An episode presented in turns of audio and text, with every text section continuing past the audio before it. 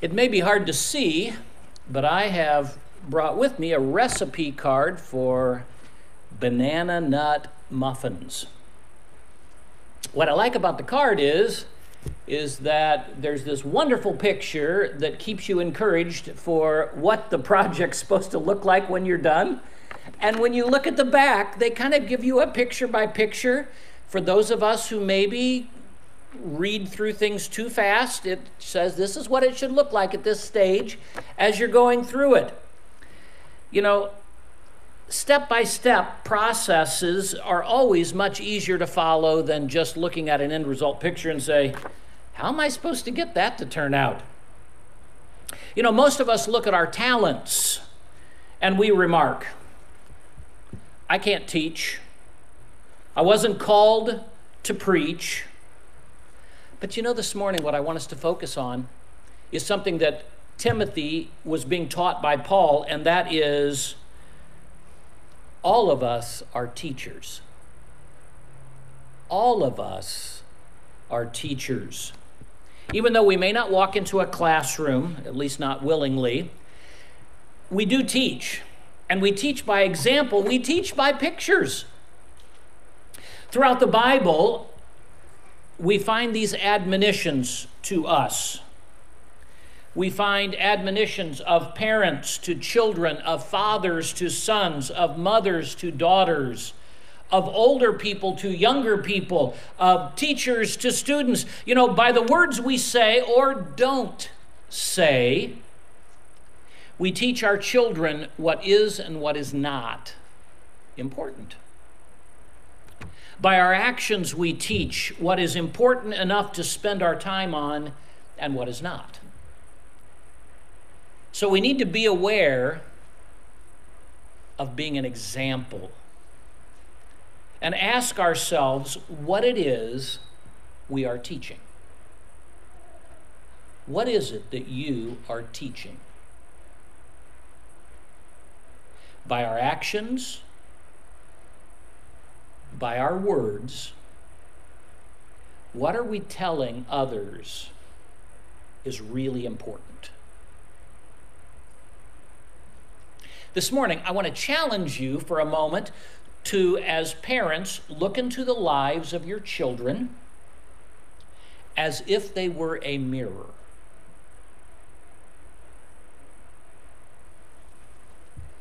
And I want you to see what you're modeling. As you look into the mirror of your children's lives, as you look into the mirror of those people around you, that you have an impact on, what are you teaching? Example is the school of mankind. Example is the school of mankind. In 2 Kings chapter 2, we read that we find the account of Elijah passing the mantle of his ministry to his successor, Elisha. Now, I want you to think about that for a moment because you see, in the life of every church, we are passing to the next generation. We are right now preparing the next generation for what they're going to be like. If we are content to just say, well, it's us, it's me, I'm in charge, it's all going to be about me, what you, what you fail to remember is we don't know how long someone will be here.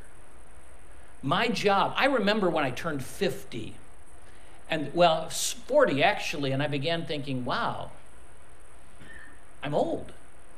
And then I turned 50. And then I thought about the fact, what have I accomplished in life? What is most valuable to me? And I look at ministry and I look at that and say, okay, what can I accomplish in this amount of time that I've got? And I don't know how much time I have. And you know, as parents, you don't know how much time you've got. Elijah was teaching Elisha, and one day it wasn't that Elisha died, it wasn't that Elijah. It wasn't that Elijah died. It wasn't that Elijah was getting old and decrepit. God just sent the chariot and said, Come on home. He was done. His ministry had finished. You know, Paul told Timothy in 2 Timothy chapter 2 verse 2, and the things that thou hast heard of me among many witnesses, the same commit thou to faithful men who shall be able to teach others also. Do you see this pattern? Example begets example begets example. As a dad, the sobering thought that I have to always consider is one, what does my wife look like in her life? What do my children look like in their lives? And that responsibility is heavy. And what about the church? What does the church look like? What do the attitudes in the church look like? Because you see, I may be preaching, but a lot of people say, oh, he's just preaching. But what am I modeling? What does the church look like? Those things that ye have both learned and received and heard and seen in me, do. Wow, that's quite the statement, isn't it? To say, the things that you have heard, and the things that you have received, and the things that you have learned, and the things that you have seen in me, do. A study of Jesus as he worked with his 12 disciples shows us that Jesus taught by the school of example. He took people with him and showed them how to minister. Do you know Jesus took the disciples with him to the poor? Jesus took the disciples with him to the hurting. Jesus took the disciples with him to the Pharisees. What was he doing? He wasn't showing them just the rosy things, he was showing them people are people. How are you going to minister to people? He took them aside then and explained what they saw. You see, they witnessed Jesus acting his example, and then they were taught by him. You see, ab- example is the main schoolhouse for the disciples. They were with him for three years. That thought often sticks with me as I think about people that have been in church for 30 years. If, they only, if we only had three years with someone, two years with someone, what would we really come out with? Are we really passionate? Are we really learning about what's there? Example is the school of mankind. Example is the best school of mankind. In our text this morning, Paul's going to instruct Timothy to be an example, and then he specifies what being a good example looks like look back with me again at 1 Timothy chapter 4 verse 12 and there we read let no man despise thy youth. Now before you think this is a, a sermon for teenagers, Timothy was in his 30s. Timothy is in his 30s. The other day, I was playing pickleball with somebody, and I got on the court, and he said, Young man, how are you today? And I said, Thank you. Thank you. Thank you. I haven't been called young man in so long, I wasn't certain if you were talking to me or not. What I learned, though, is this you know, no matter how old you are, you're always younger than someone else. And someone always thinks, Oh, you're just a young person. In the church, often, as a young pastor will come in, they'll say, He's just young. He doesn't understand. And Paul says, Timothy, don't let anybody despise your youth. And I would look to each of you today and I said, Don't let anyone despise your lifestyle. Don't let them look down on you because they say, Look how, look how immature they are. Instead, he says, But be thou an example of the believers. And notice these next words in word, in conversation, in charity, in spirit, in faith, in purity. So let's start with the very first one. He says, Be thou an example. Be an example. That is to be a type, to be a blueprint, to be a pattern. You see, an example needs to be perfect. An example should be without flaw. Titus chapter 2, verse 7 says, In all things, showing thyself a pattern of good works. I always enjoyed woodworking, and I loved when I could get a pattern and I could literally lay it out on my wood and I could trace it so that I, when I made my cut, I knew exactly what it was supposed to be like. You see, you want to make sure that your pattern is as accurate as possible because the person that's going to use that pattern is going to use that pattern. If it's not accurate, their end product, you know, it looks like one of those Pinterest nailed it ones, you know, where and you see the beautiful picture and you see the icing that's just falling off and the things that don't look right. Often, that's a problem. Why? Because the pattern doesn't set them up for being successful. Now, I brought something with me today that my father in law gave to me the year before we were married. It's called a proof set. Now, these early ones, they put in plastic packaging like this, and there's a little card that says, We've done our best to protect these so that they'll look exactly. Now, these are going to be shinier than normal. It's because they're struck so that they have really precise edges, unlike the kind of coins that we get in regular circulation. Now, I brought another one because they learned later and they put them in hard things. And this one is beginning to tarnish on my on my half dollar, on my Franklin half dollar. These, there's no tarnishing. And if you were to look carefully at these, these are really sharp.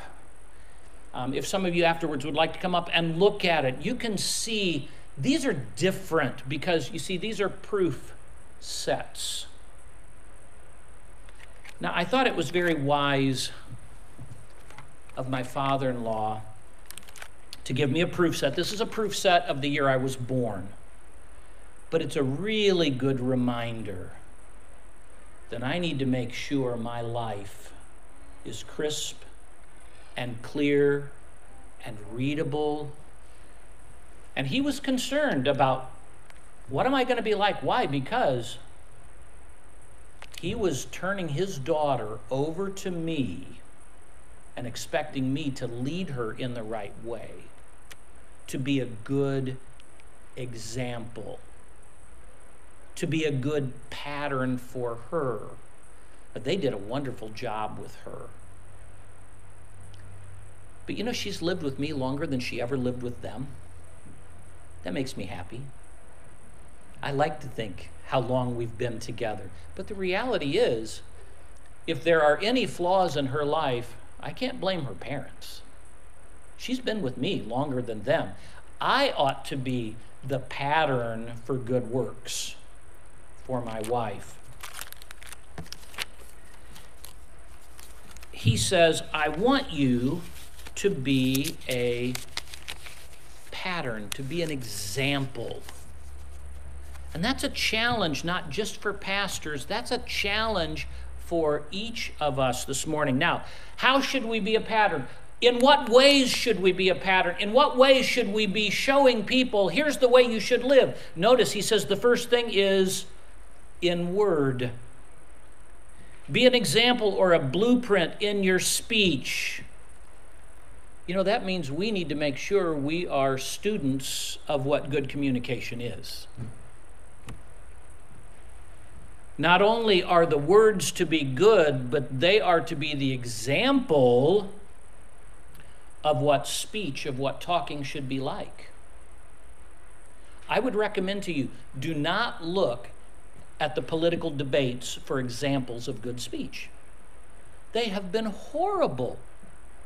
They have violated all laws of civility and definitely have violated all laws that God says should be concerning speaking. You know, as we talked about speech on Wednesday night, what did we find? That literally what we're being taught in the public arena is not what you should imitate. And we should never use the phrase, do what I say, don't do what I do. Because no matter what you say, no matter what you tell your children, no matter what you tell the people around you, what you do is exactly how they interpret what you say. You see, Ephesians chapter 4, book we studied a couple, well, many months ago now, says, Let no corrupt or let no corrupted communication proceed out of your mouth. If we just put the period there, wow. You know, those debates, those presidential debates would have lasted a very short time. They could have had a lot more commercials and they could have made a lot more money off that because neither one would have been allowed to speak. If they just started with the rules, instead of saying we're going to mute your mic, we're just going to, anytime there's corrupt communication, we're just going to stop the communication. How would that be, though, in our lives? He says, Let no corrupt communication proceed out of your mouth, but that which is good to the use of edifying, that it may minister grace unto the hearers. You see, we should be the template, we should be the model for how people should speak. So let's think about that for a moment. We should be the template for how we should speak in disagreement. When you disagree with someone, how should we speak? Is it ever appropriate to attack the person rather than the point that we're talking about? Well, the answer would have to be no. It's not right to ever attack the person. Why? Because that person's made in God's image. That person is a reflection of the God that we say that we worship. Now, imagine most of us, by default, do whatever we've grown up with. And we often will just say, well, that's just the way it was. That's just the way it is. And the answer that, and, and the real understanding comes back and says, no, but you're, that's not a good example. I was going to bring one and I forgot to bring it. A double struck penny. Now, those are unique because they're not supposed to get through. And so if you get a double struck penny, they're at least worth more than a penny. Depends on who wants it and depending on what year and what's happened to it. But the reality is, a double struck penny isn't right. The image isn't right. You know, in our lives, we have to look and say, we need to be an example of what right speech is. In disagreement, how about in discussion? Should the other person get a chance to speak? Should the other person get a chance to share what they're thinking? Even when we disagree with them? How about when we're in defense of a situation and we're wanting to show the reason why what we're doing is right? We should be an example in speech, shouldn't we? How about just, you know, the common term be talking over the fence? Your neighbor comes out, you come out, kind of just leaning on the fence, talking over the fence. The things that we talk about should be an example of right speech. How about when we're in the coffee shop? What we say should be an example of right speech. When we're discussing someone else, we should be an example of right speech.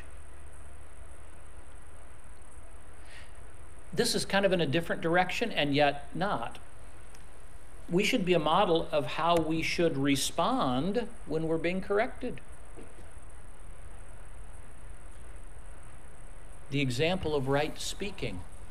You see, as as Paul is telling Timothy, he said, Timothy, make sure your life backs up what you say. He says, be an example and don't let things be in your life that would cause people to look down on you, which would then hurt your ministry. And I look at what we're doing as a church and I think, what an incredible time. I love being here with you. I love the opportunity to reach Fargo. I love North Dakota nice. This is different than a lot of other places, but people here still need to know Jesus Christ and people here still need to know what does a real Christian look like. You see, he says, be an example in word. And we pause this morning and just have to say, what does my life look like in the words that I speak? Start specifically in our home. what does our speech look like in our home? What do our kids see as we communicate back and forth, spouse to spouse? Or parent to child? Or child to parent. What do those words look like?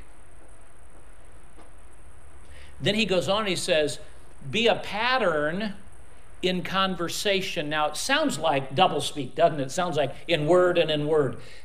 and that's a that's an older English ism. The word conversation means in your lifestyle. So he wasn't being repetitious. He was literally saying in the words you speak and in the way that you live. You see, as you apply this, Christianity is spoken. Christianity that is spoken but not lived is confusing. Our children define what we say by how we act. So our lifestyle is an important example. I visited, Cindy and I visited, and I won't tell you who it was. My goal is not to embarrass him. But Cindy and I visited a well known pastor's church in California many years ago. So you can try to guess, and I doubt you're going to figure it out. Doesn't matter. We sat in the service, and he preached this incredible message on the importance of leaving Egypt behind and going to the promised land. And his point was this Christians, don't live like the world that you've been rescued from, live like your Redeemer. My heart was stirred to tears as I thought, Lord, that's the way I want my life to be. And I see my weaknesses, I see my failures. But that's not what I want to be like. I want to be like this. And as a good message should, it should push us to what we should be like. We don't come in expecting that the message will just validate everything we're doing in our life is perfect and, well, I guess I'm just the perfect Christian. God's word is that that sword which pierces and gets the sin out of our life. So my heart was stirred, and they said they had this youth activity afterwards. Cindy and I at the time were, were very, very involved in youth ministry. That was what we did for that year as we were traveling. And so we just followed the teenagers and went to their youth get together after church. My heart was crushed because what he said and what the church did didn't make any sense. Therefore, when he said, Don't look like this, be like this, and when I went into the youth group and I saw what the youth group did, I realized oh, I misunderstood him. He didn't mean what I thought he meant because his actions helped me to understand what his words meant. You see, be an example in your conversation, in your lifestyle. That is a more revealing statement in our homes than maybe even our words because what we tell our children and then what we do gives them an understanding, a picture of what that really means, that step. Then he says, I want you to be an example, I want you to be a pattern in charity.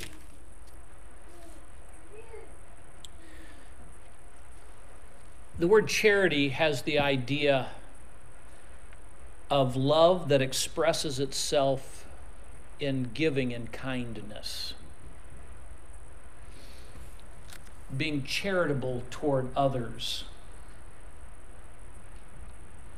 It's the opposite of living for yourself or of living to take from someone else. We model charity to our children by the way we treat our spouse.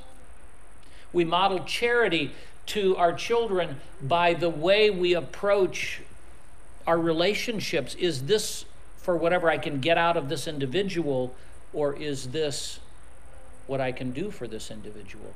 Be, a, be an example, be a pattern, be a die that would help people to see exactly what this should look like. Focusing on what's best for the other person. You see, we do what we do with others not because of that person but because we love God and we love them. The idea here is that of being a pattern here The next one is being a pattern in spirit. This is in disposition. So he's talked about our love, our motivation, but then he talks about the Spirit. He's not talking about the Holy Spirit, he's talking about our disposition or the influence which fills or governs our soul, our attitudes. We often talk with our kids hey, straighten up that attitude. Hey, your attitude's bad. But could I ask, what's our attitude like? We're to model the mood and disposition that's acceptable in the home. Is it okay to go around angry? Is it okay to give the silent treatment for days or even hours? Well, our kids go, Oh, I get it. Now I see how it's played. I see how this works. When you say straighten up your attitude, you don't really mean straighten up the attitude because you say this, but this is how you live. Is it okay to remain moody? Blue. You see, we're to model what the attitude of a believer should be like. What is it that drives us as a believer? You see, our attitude in serving the Lord is the pattern for how we deal with life's troubles and pressures. Life's troubles, they are there. And if we don't teach our children that you're going to go through life's troubles, we're just setting them up for discouragement. But if we teach them, yes, I'm going through some really hard times right now. I'm being mistreated at work right now. They are not being fair right now. But I want you to know something. There is something that governs me beyond this, and that is my hope is in the Lord. This is really happening. I don't ignore this. But here's the spirit. Isn't it interesting that Daniel, when it appears his parents were killed when he was at a young age, we at least know he was separated from his parents, and I'm going to guess, based on history at that time, that all of those royal family parents were killed. Do you know what they said about Daniel? Daniel had an excellent spirit. You see, it was an attitude. He said also, now look at the next one be a pattern in faith. Be a pattern in faith. What does that mean? It is your belief. It is this, it's your belief that is focused with this predominant idea of trust or confidence. Now, this goes two different directions, but I want you to notice we trust God. I do not know what's going to happen in the next election. I don't think no matter who gets elected, that it's going to fix America's problems. I vote. It's a privilege I have as a citizen. But that's not what my hope is in. I hope yours is not either because you're about to go through some difficult times, regardless of this election. You see, my trust is that God is in control, and whether I am here on earth or whether I am there in heaven with Him, it's okay. Now, am I concerned for my family? Absolutely. I don't want to be separated from my family. I would really like for the rapture just to take us all and go home. But I really want to make sure that, as Doug was reminding us this morning, there are people that I'd like to go with me that aren't ready to go which helps me to stay focused, doesn't it? Because I don't, I'm not guaranteed next year we're going to be having the same conversation. And even if we are having the same conversation, I'm positive this same group of people will not be here next year.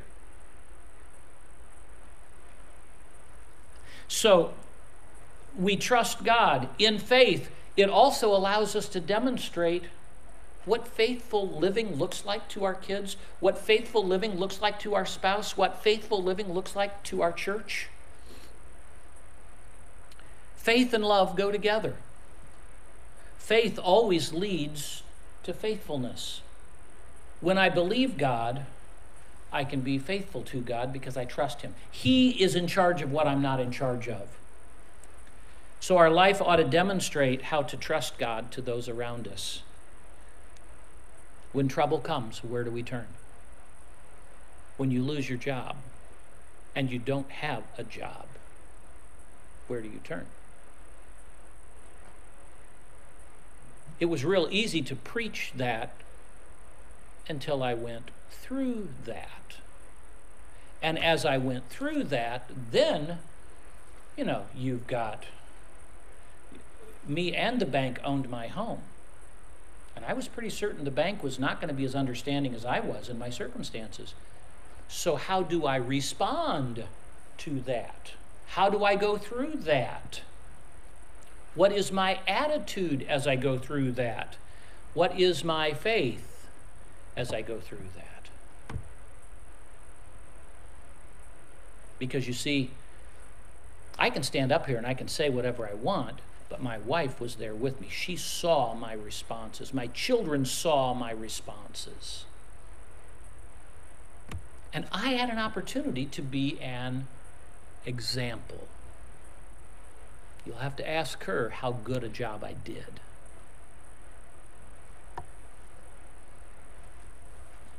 When we have a setback, to whom do we call? And then he says, be a pattern in our purity.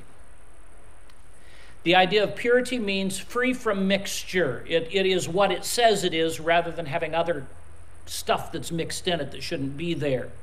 The root word means chaste. And that is so hard in this world full of sin.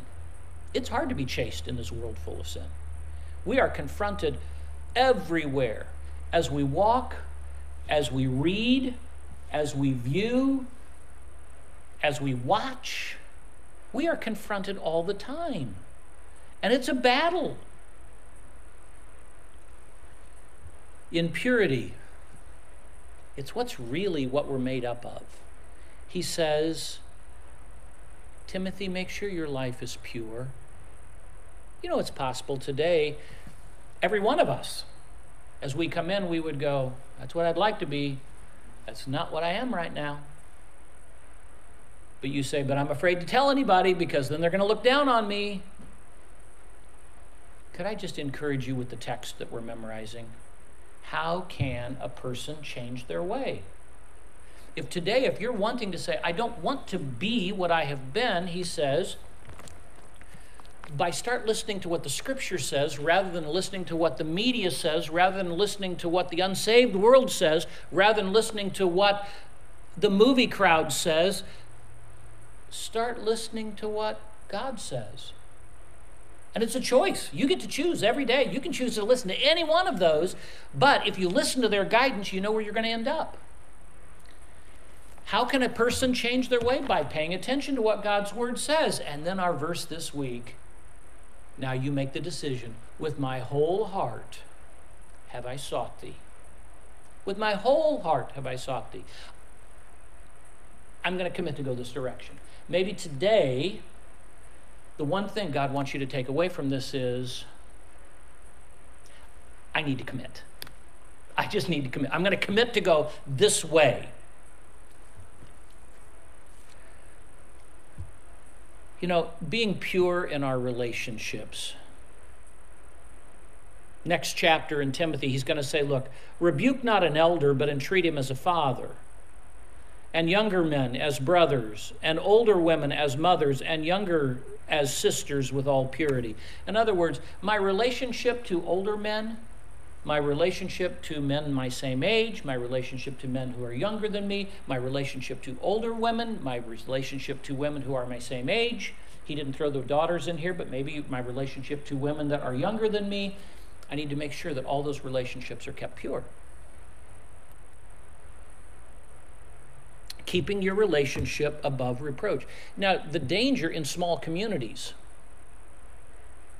is we try to keep the same relationships we had in high school with the people that are around us.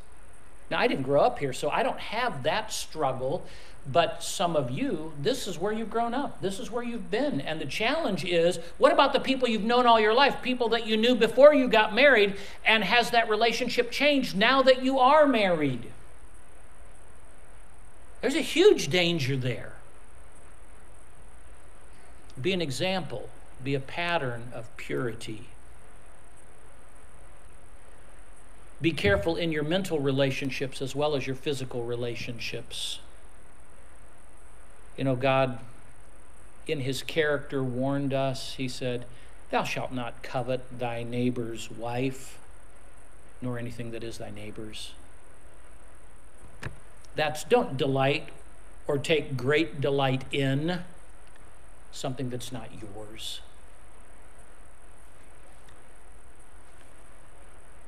There'd be a lot more that I could speak about that, but could I come back to um, this is the standard of what the coin should be. And it's a great reminder of the standard we should be in our homes. As a dad, as a husband, as a pastor, my life should model what I'm telling you so that what you see and what you read are the same. Example is the school of mankind. And don't be discouraged with that. Example is the best school of mankind. He or she is greatest who contributes the greatest original practical example.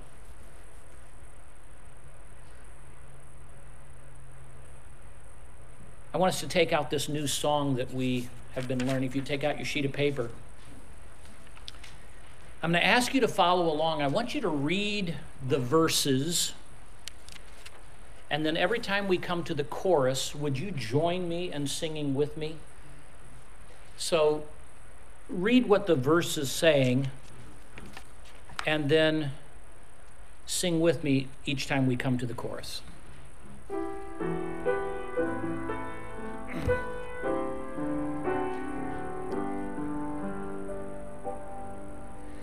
Many now are watching the footsteps that we take.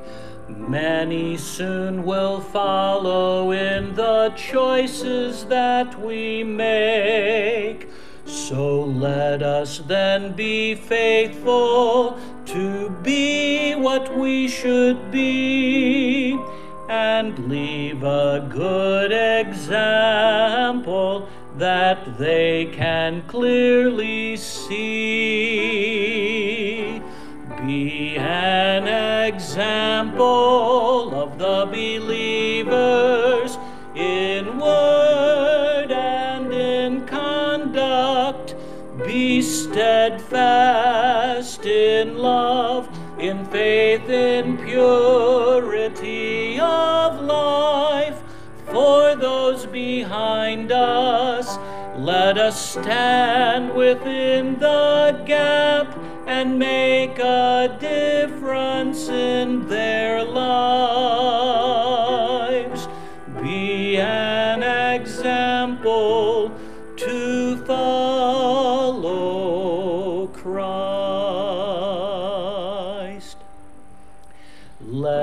Us then be watching the weary day by day looking to encourage and to lead them in the way, to run the race with patience, on Jesus fix their eyes, and challenge them with excellence that they might win the prize. Ready? Be an example of the believers in word and in conduct. Be steadfast in love, in faith, in purity of life. Those behind us, let us stand within the gap and make a difference in their lives. Be an example to follow Christ.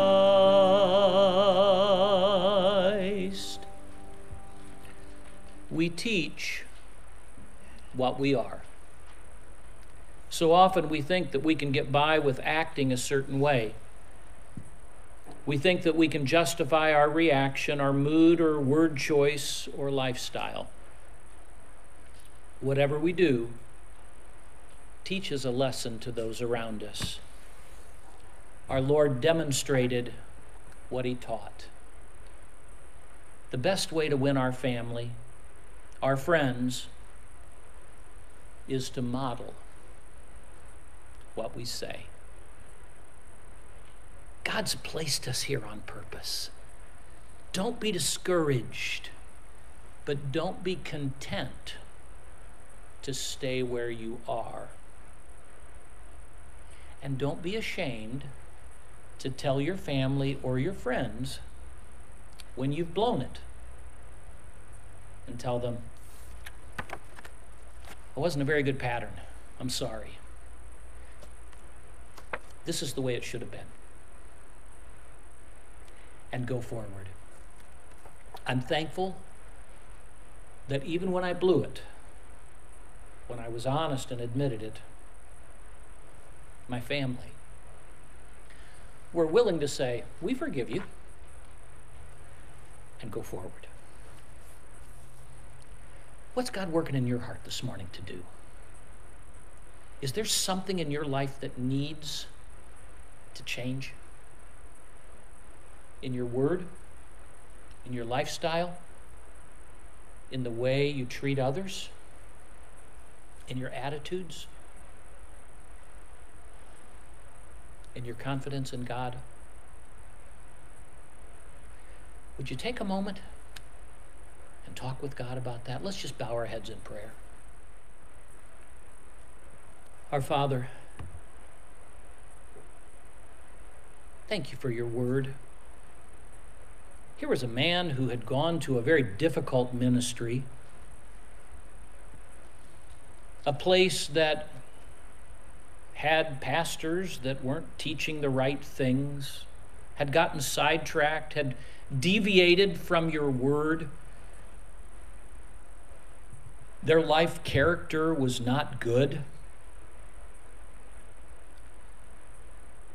And Paul looked at Timothy and he said, Timothy, don't be afraid. Just be an example. Don't let things be in your life that would cause people to speak ill about you. Deal with them. Be an example in your character. And Lord, we pray that you'd help us in that same way. Help us as spouses to treat our spouse in such a way that our spouse would see and would turn to you. Help us with our children. Help us with our friends. That our lives would be spotless. And that as we live the right way, we wouldn't look down on others, but we would encourage them to come along and follow us to be followers of us, even as we are followers of Christ.